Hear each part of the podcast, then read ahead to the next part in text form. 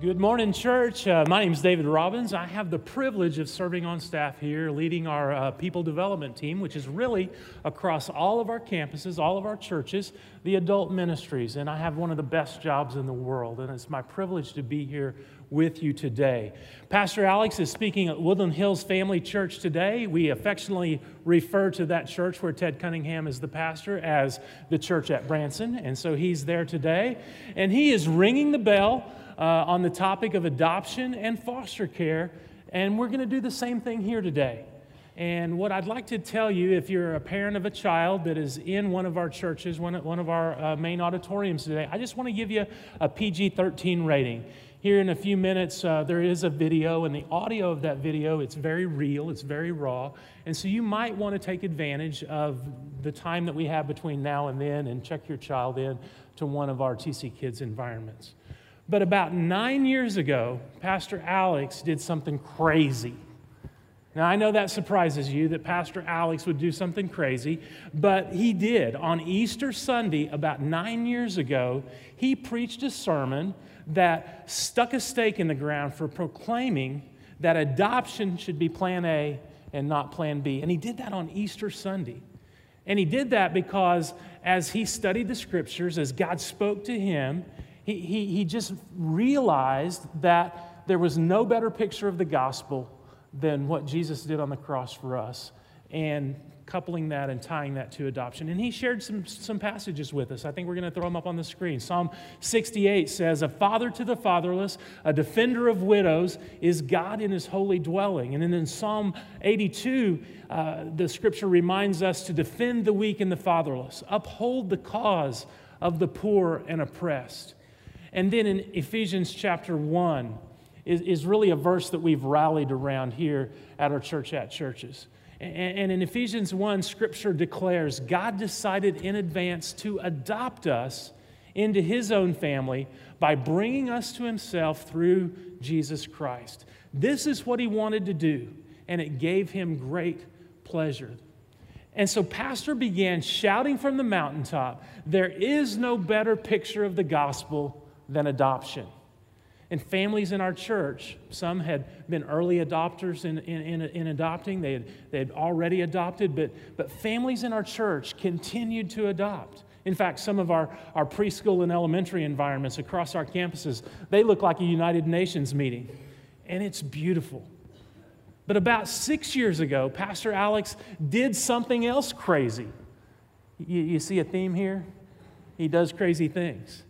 But about 6 years ago, he did something crazy. He led our church into some relationships with our DHS system, with foster care agencies, to become a leader in our city, in our state. And really, I have conversations around our nation with churches who are asking how we can do this, to be a leader in being the solution to the foster care crisis. Well, why would we do that? Why in our context? Because foster children are a type of modern-day orphan. You see, we began with adoption, and then we realized that we have shelters in our city. We have children in custody who really, they are the modern-day orphan. And the same mandate that Scripture proclaims to the orphan for the believer certainly applies to them. And so we began that charge. Community groups invaded our local foster care shelter. And it's called the Laura Dester Shelter. And last night, 22 children slept there. People volunteered not only to go as groups, but individuals volunteered to show up in the middle of the night and rock babies who were crying. And they showed up in the middle of the night to change diapers because there were children there through no fault of their own. Other groups got together and they maybe threw a party or a cookout and grilled some hot dogs and played soccer with kids and just got to know them. And as they got to know them, some of our families began to bring children into their home so that the child at a holiday season, a Thanksgiving or a Christmas or an Easter or a New Year's, could have some sense of this is what a family's like. And as often happens, once we remove the mystery from who those kids are, many of our families began to foster and bring children into a family and to care for them and love them and engage with them. And again, following that lead, dozens and dozens and dozens of our families have lived out the gospel by providing more than just a bed, but providing a home for foster children. Now, it's not easy. And I don't want to stand here today and proclaim that being a foster parent is easy, because it's not. It's a hard journey that our foster parents are on. And because they have welcomed wounded children into their home. They've welcomed children who've experienced some sort of trauma into their home. And it's a hard journey. And so why? Why would they do that? Why would a church do that for a segment of our society that others are afraid to engage in? Well, I've got a lot of ideas, and I just want to share a couple of those ideas with you. One idea is because it comes from a biblical understanding of what it means to be the people of God on mission, that we are the hands and feet of Jesus. The second, it comes from a compulsion to live out the gospel, not just know about the gospel, but to live out the gospel even in a way that makes no sense to outsiders. But you know, another idea is maybe it's just as simple as caring for a neighbor who cannot care for themselves. You remember that story, right? There's a story in Scripture that we often refer to as the story of the Good Samaritan. And I want to just take a minute to share that with you. We don't have time to read all the verses and for me to try to play Pastor Alex and tell you all the Greek words, but I want you to have that story in your mind as we continue our service today. And so if you have your Bible, I want you to follow along. It's in Luke chapter 10. You can follow along, and you can fact check me, and you can send me an email if I don't tell it right. And then we'll talk about that. But follow along in Luke chapter 10 under your Bible heading of the story of the Good Samaritan. And let me set it up for you. Jesus was really just answering a question. He was answering a question from some lawyers of the day who said, yeah, but Jesus, who is my neighbor? Because Jesus had said, love the Lord your God with all your heart, mind, soul, and strength, and love your neighbor as yourself. And as some legal minds tend to do, they were cynical and skeptical, and they said, yeah, but who's my neighbor? And they were thinking one thing, and Jesus was thinking another, as he so often does, and their definition of neighbor was simply somebody who's close to me, which is probably what my definition of neighbor is. And Jesus blew apart their definition of neighbor. And as he often does, Jesus told a story to do it. And here's the story that he told to answer the question, who is my neighbor? He said a man was traveling from Jerusalem to Jericho. It was down this hilly, curvy, and dangerous path. And if I was Pastor Alex at this moment, I would say, hey, I want you to go to Israel with me in January of 2017. We've got a trip coming, and I want to take you on that hilly, curvy path, okay? So there's information that will be coming about Pastor Alex's January 2017 Israel trip. A man was traveling from Jerusalem to Jericho. He was going down that hilly, rocky path, and it was dangerous, and it was dark, and he was attacked by bandits. He was beaten, and he was robbed. He was actually stripped naked. They took everything that this man had, and he was left by the side of the road. He was left in a ditch, and he was left for dead. It's not a very pretty picture. It's not a very pretty picture, but through no fault of that man, he was attacked, stripped, beaten, and left for dead. Well, the story continues. Along comes a priest. Likely he was headed home from his 2-week shift of working in the temple in Jerusalem and offering sacrifice. Those priests normally worked 2 weeks a shift, and then they would go home for 2 weeks, and then they would come back. And so he was at the end of his 2-week shift. Surely this priest was close to God. I mean, he had been in the temple of the Lord for 2 weeks. He'd been in church for 2 weeks praying and offering sacrifices. Surely he was close to God, and he would extend a helping hand. But nope, he didn't. He rode on by and just left that man in the ditch without lifting a finger. Well, the story continues as Jesus tells it, and he says, next, a temple assistant walked by. This was probably the subordinate to the priest, probably the same 2-week shift, had probably served elbow to elbow with the priest who had just rode by on his donkey, and the temple assistant walked by, and he walked over, and he looked. Now, I don't know what this guy's thought process is, and it's awfully easy to be hard on someone as we think about a story like this. But he walked over to assess the situation, but ultimately he kept going. He didn't engage in providing any help for a person in a desperate situation. Maybe he thought, well, my boss was just ahead of me, the priest, and he didn't help, so it's not my responsibility to help. And the story continues. The man's still in the ditch. He's still stripped naked. He's still beaten. He's left for dead in the ditch. And along comes a despised Samaritan. And this man was despised because he was not a pure blood Jew. He was different. He had different beliefs. He had different ethnicity. He was simply seen in this culture as inferior. The man who was broken and abandoned was left for dead, and a Samaritan who's despised in the culture comes along. And as the story is told, the Samaritan is the one who acts in kindness. The Samaritan is the one who pulled some oil out of his bag and soothed the wounds. The Samaritan is the one who bandaged his wounds. The Samaritan is the one who took him to an inn. The Samaritan is the one who paid an innkeeper out of his own pocket to care for this man and then said, I will come again and pay more if you need it. Who else do you know in Scripture who went that far for those who are in a ditch? Who else do you know in Scripture who paid a great price to heal, and then he left a deposit and told us he would return again? You see, that Samaritan is a picture of Jesus. That Samaritan is a picture of Jesus, and Jesus did whatever it took to rescue us. He became sin so that we might have life. And that church is a picture of the gospel. You and I were broken and abandoned when Jesus rescued us. We were in the ditch and we were without hope.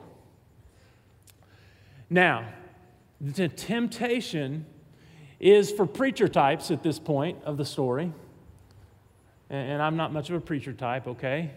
But the temptation for preacher types is to ask you here on the Battle Creek campus, to ask you at the downtown campus, to ask you at the Midtown campus, to ask you at the South Tulsa campus, to ask you at the Owasso campus, to ask you in the chapel and you online to be the Samaritan and to do more than pass by a need or to do more than just look on a need.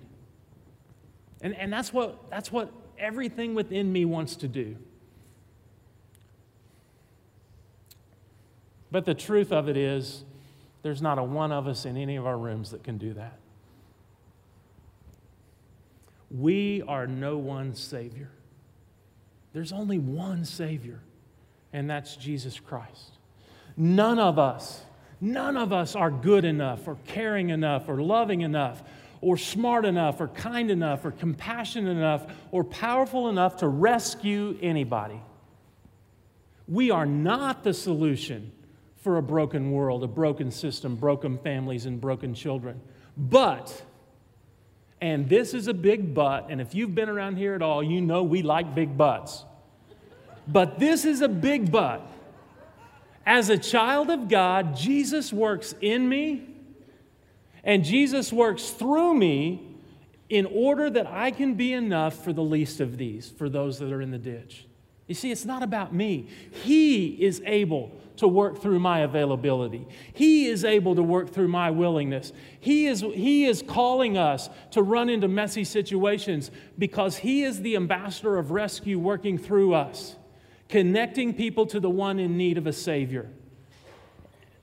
Think about it this way. Because He is, I can be. Because He is, I can be. I can be the hands and feet of Jesus to those who are in the ditch. So with that in mind, we want to share some details about the state of foster care in our city and our state. We want to share some information about how your availability in the hands of Jesus can make a difference for children who are all around us. And in order to do that well, I want to ask our friend, Chris Campbell, to join me on the stage. Chris formerly served on our church staff. In fact, when I came on staff, Chris was my supervisor. And in his role, he helped so many people advance in their journey with Christ.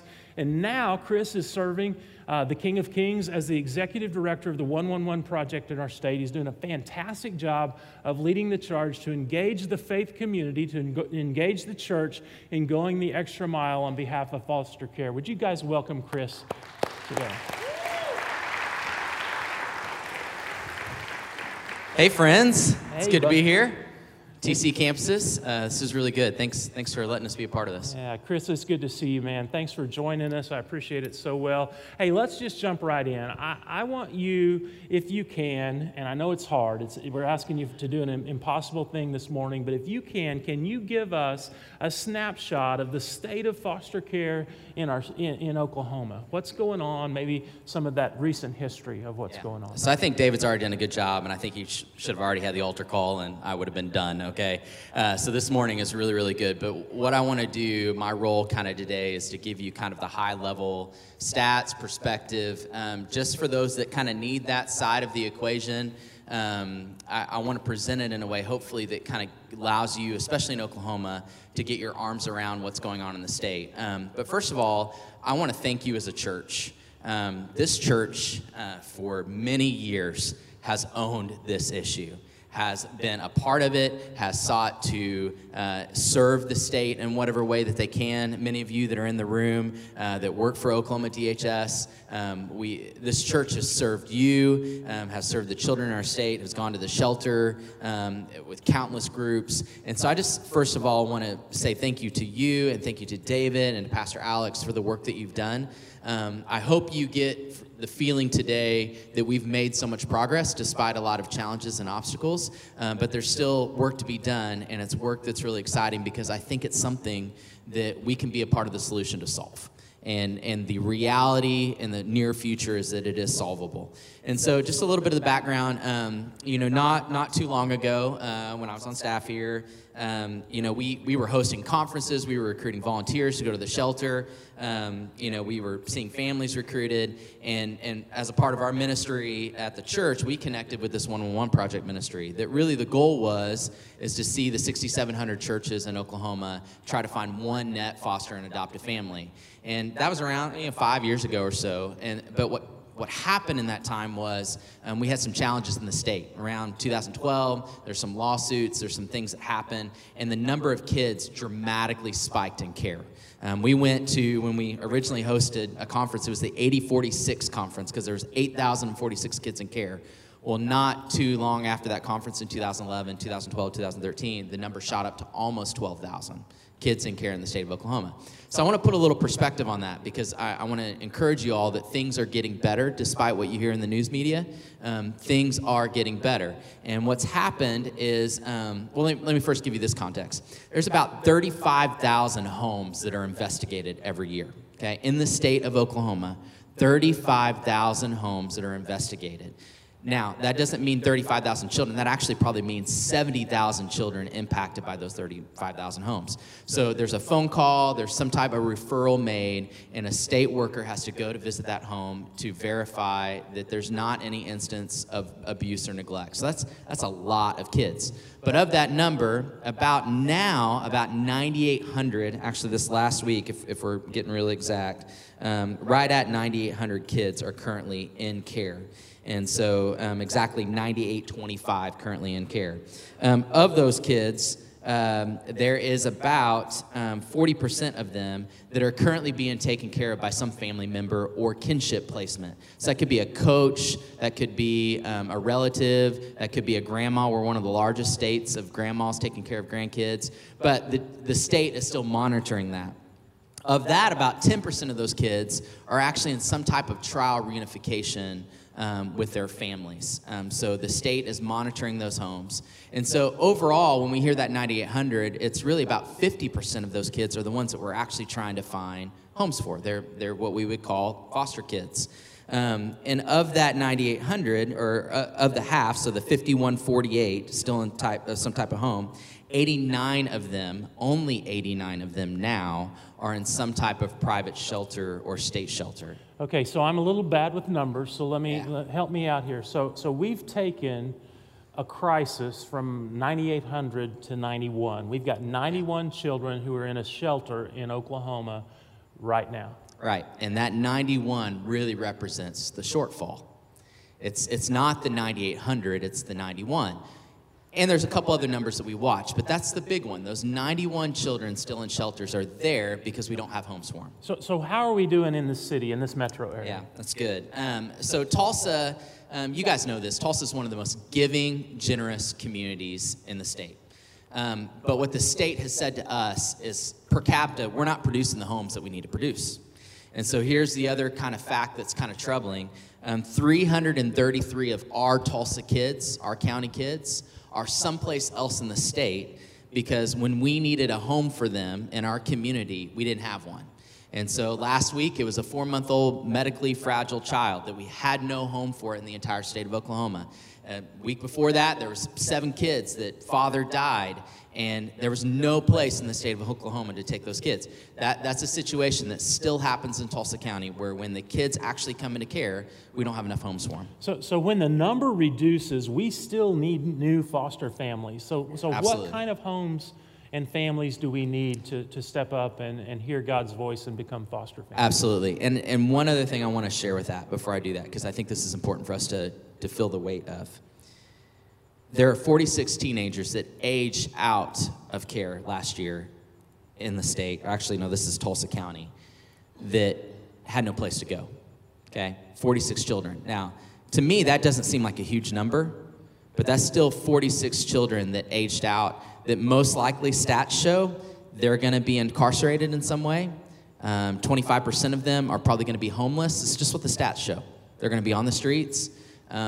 These are kids that are gonna struggle emotionally and physically because they don't even have a spiritual extended family to care for them. And oftentimes, guys, those kids go right back into the abusive situations that they came from when they turn 18.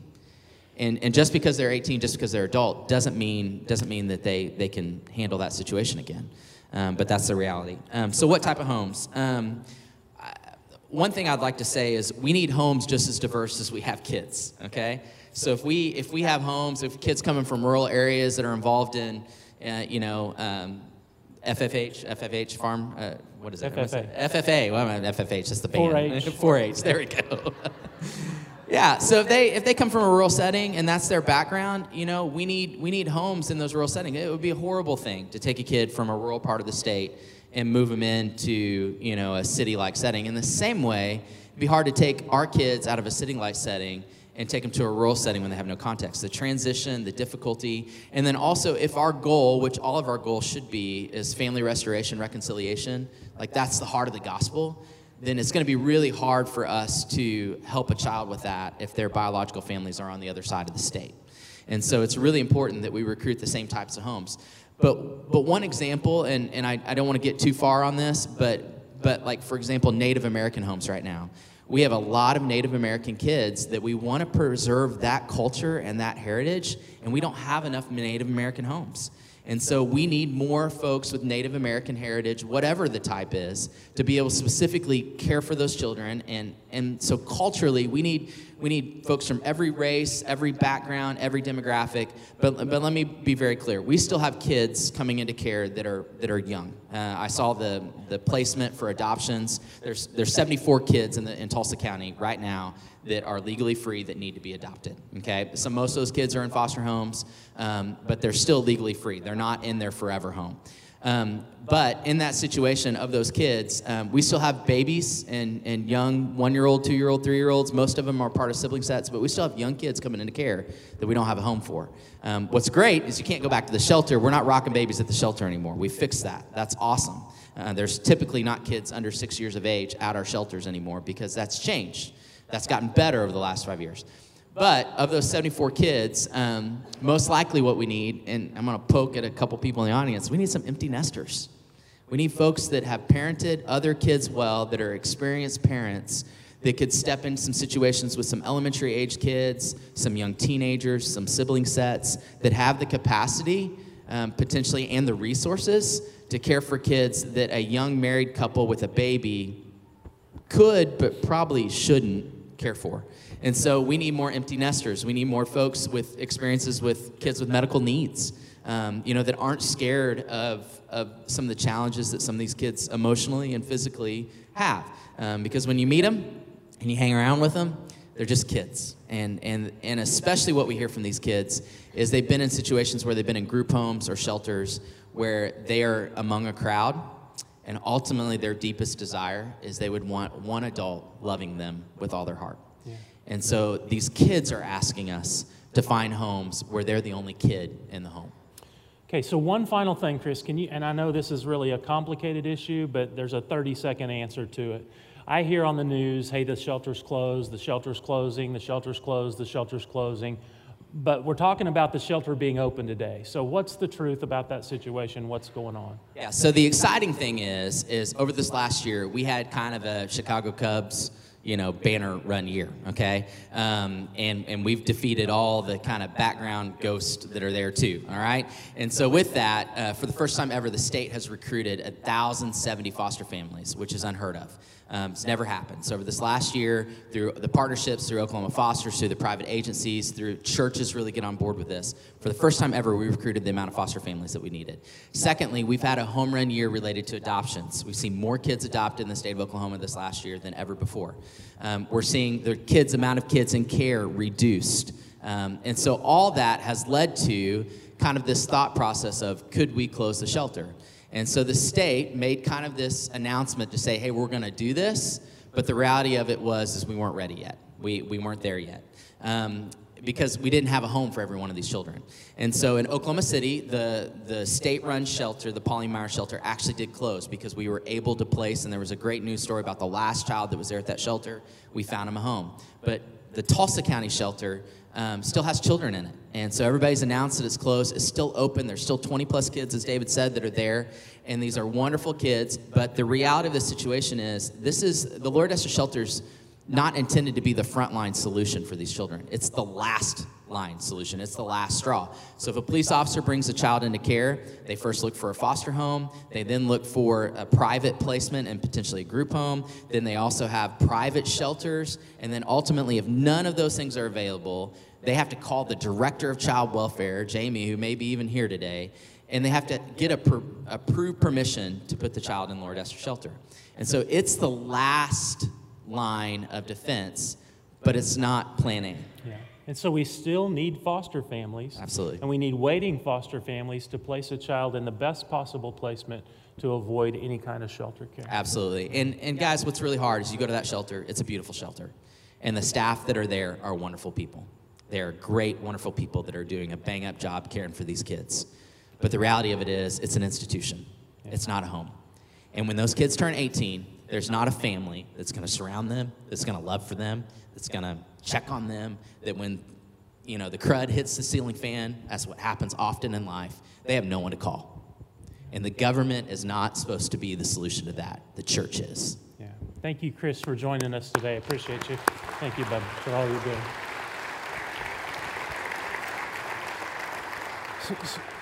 So, church, I want to take the mystery out of who these children are, these 22 children that spent last night at the Laura Dester Shelter. And we've got a video that shows you a little bit about that.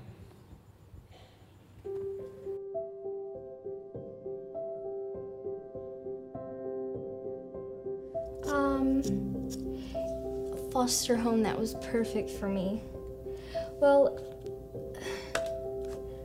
I don't believe in perfect, but if there was a foster home that was perfect, it would be like people who had like a set of rules, but like at the same time they let me be who I am, like let me like control myself, like wear what I want to wear, like do my hair the way I want it. Well, I mean, these kids are great. They're very special kids. They've all got some significant talents.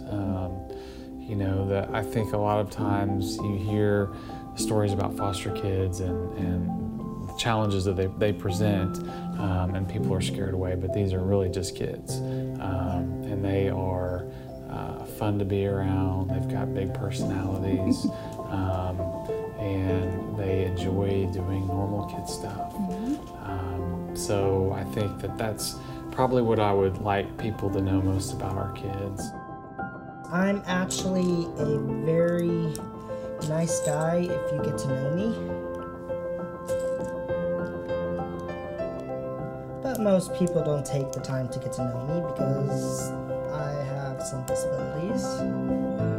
You know, these kids have come up in rough background, so it's not always going to be clean, it's not always going to be easy. I mean, I'm fortunate to have contact with kids that have left and have been in successful foster homes, and you know, it's not always easy, but those are the ones that last, that are, you know, resilient and tolerant, and if you can get through some of the messy stuff in the long run, it's very, very healthy, and you know, that's the best medicine for these kids, is a healthy relationship with a caring adult. My best day ever would look like to me is meeting my mother for the first time. That's a good day.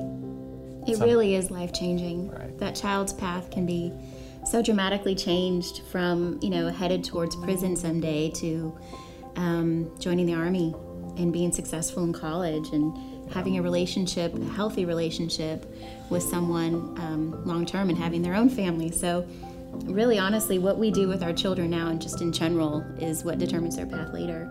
And the sooner we get a hold of these kids and start working with them and what their challenges are, the easier it is for them to be successful adults.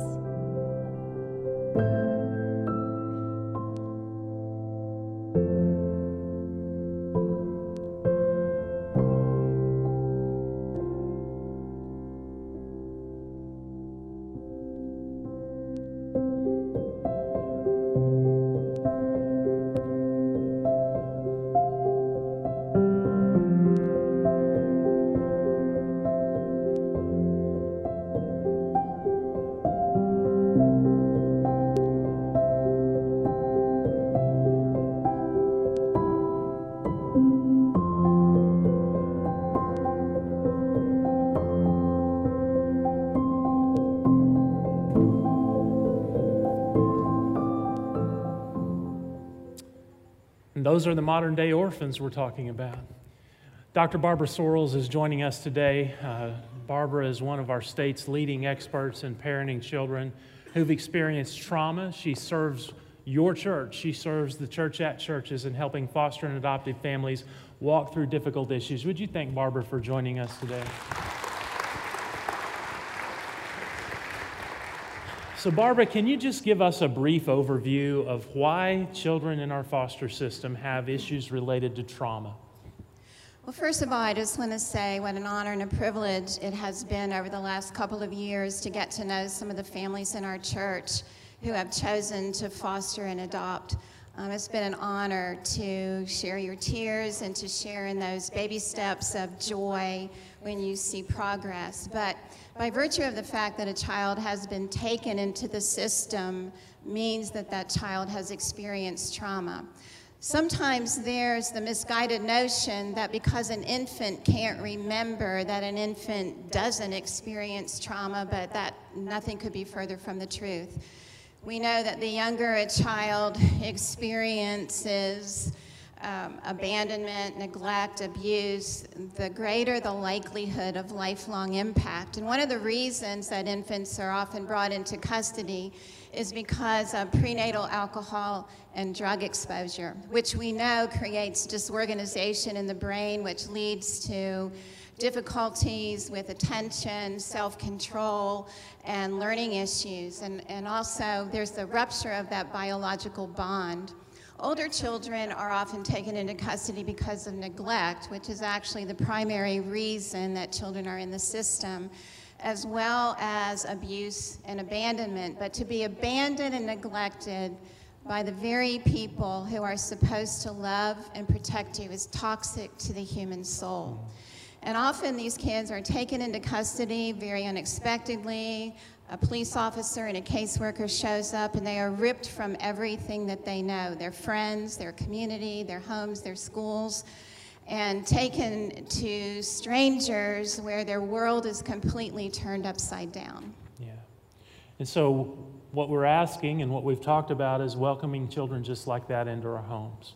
And so to have our eyes wide open, what kind of expectations should a family have if they welcome a foster child into their home? Well, it's going to be hard, and with some children it'll be even harder, because scared children sometimes do scary things. And one of the other misguided notions is, as I hear people say, I don't get why these kids don't come in to their foster homes, and they're very grateful, and can I help you? Can I wash your windows? Can I scrub your floors for you? But that is not the case. The history has taught them that this world is not a safe place, that relationships are not safe, and that people are not there for them. And so the journey to learn to trust, the journey to learn to accept help can be long and very challenging. But the flip side is there can be nothing more satisfying and rewarding than to walk alongside a child and see the healing that takes place. Mm-hmm. And it comes in baby steps. It's the infant that finally sleeps through the night. It's the toddler who finally asks to be rocked. It's the 14-year-old that says, you know, I'm beginning to realize that my life is better now, even though it was hard in the beginning. And I believe that God brings these children into our lives to change us as much as we are going to help bring about change in other children's lives. I heard a man one time testify in court, and he said, fostering has made me a better man. Hmm. Wow. You know, Barbara, in services like this in the past, and at times when we've issued a call to our church to be the hands and feet of Jesus, and to take on the persona of the gospel and to live out the gospel, often what we would do is we would hand out a packet as people left the back and said, hey, we want you to sign up to be a foster parent. Here's the packet that DHS requires. Fill this out and you're good to go. Pat them on the rear end and say, get in the game. And what we've learned is that's not the next step.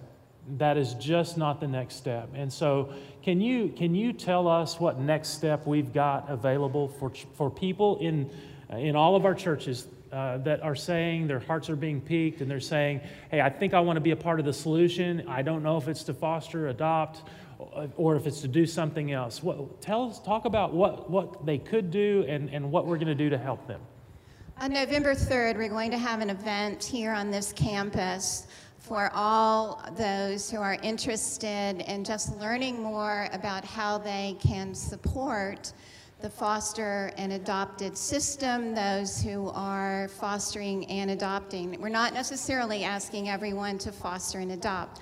I do believe that we are all called to do our part, but I believe that only some of us are called to foster, and we don't want anyone to take that step without thoughtful consideration. So on that night, we'll have a dinner. You will hear stories from some of the families in our congregation that have fostered and adopted in the past. And we're going to present different opportunities and ways that you can offer support both directly and indirectly. The lives of foster parents are often very hectic and messy. There's lots of appointments. There's lots of visitation with biological parents. There's visits by caseworkers. And so there are things that you can do, like bring a meal, help with yard work, help with home repairs. We're calling that more indirect support, and of course there's the direct support where you're on the front lines dealing with children. It could be transporting children back and forth from doctor visits. It could be providing respite care or being a short-term alternative caregiver. So we are inviting you to come that night and prayerfully consider the role that God would have you play in this endeavor. And that's the key. What role can you play in this endeavor? How can I be a part of the solution? So what I want you to also know is in the lobby of all of our churches this morning, there's a display table, and it has some of that artwork from those children at the shelter. I want you to stop by there and take a look at that and pray for those kids as you do that. Barbara, thank you so much for being with us today. Let's thank Barbara for joining us.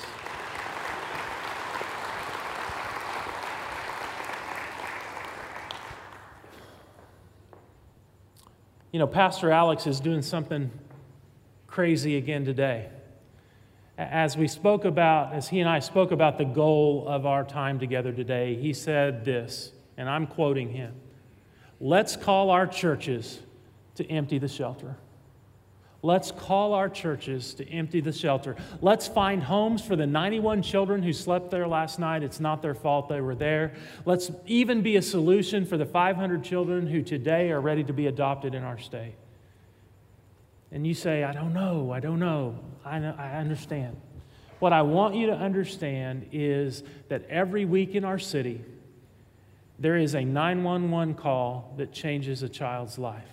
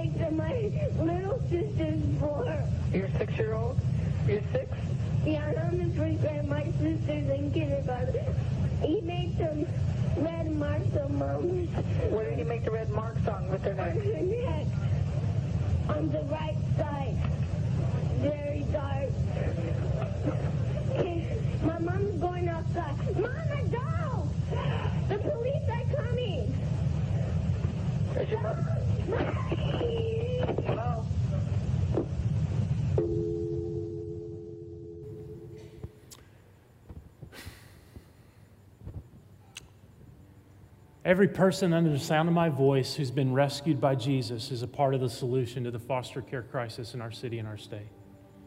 But we can only be that solution as we are available to live out the gospel, being the hands and feet of Jesus, plugging into the Good Samaritan and being conduits of His grace to children who need a family. At every one of our churches, I want you to look at me. At every one of our environments, look at me. Don't let the enemy distract you in this moment. Downtown, you are a part of this solution. Midtown, your availability is important to the children of this city. South Tulsa, would you be willing to place your yes on the table and see how God can use you? Owasso, Jesus has rescued you from the ditch. Would you plug into the power and take a step of obedience? Battle Creek, lock arms. Lock arms and be the support that families so desperately need. Those of you watching online, get off the couch and into the game. Empty nester, you have something to offer. Those of you with an ethnic background, whether you're a Native American background, an African American background, a biracial background, you are a solution for children who are waiting for a family. Hispanic families, you're important too. But I want every believer at the Church at Churches to know that you are a part of the solution for families. And you can foster, you can surround yourself around foster families to care for them so that a child doesn't have to leave a home and go to another home and go to another home and go to another home. Every one of us is part of the solution. Take a look at the card that's on your seat.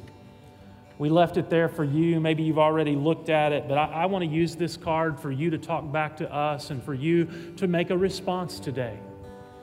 And on this card, on one side, there's some statistics, and those change every day, every week. And so that's why there's been different numbers up on the screen throughout today. But I want you to put your name and phone number and email on this. And here is the action step we are asking you to take. It's one baby step.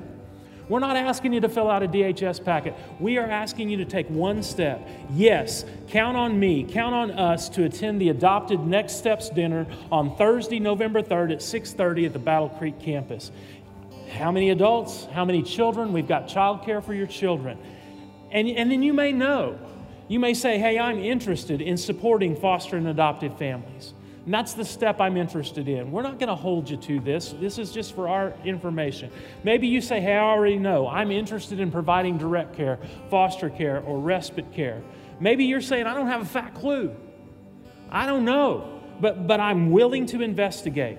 And then if you are currently fostering, if you'd let us know, if you've previously fostered but don't currently have a placement, let us know. If you're adopting, let us know. Take that card. And I want to pray for you as you do that. Father, I ask in the strong name of Jesus that you speak clearly to your children today. And as you speak clearly, I ask that their feet move quickly to obedience. Help us to plug into the rescuing power of Jesus, to be the hands and feet of Jesus in our city and our state. And that will give you great glory. In Jesus' name, amen. And so what I'm going to ask on all of our campuses as you fill this card out, that you will make a response, that you'll leave your seat, that you'll bring it here, that you'll pray, that you'll leave this card here at the altar. Pastor says all the time, God's commands are God's enabling, and if he's commanded you to do something, he will resource you to bring it about. So let's stand together, and as we stand, I want you to move. I want you to come. I want you to bring this card and come and pray with your spouse and ask God what he wants you to do, and then leave it as a symbol of that step of commitment. Let's sing.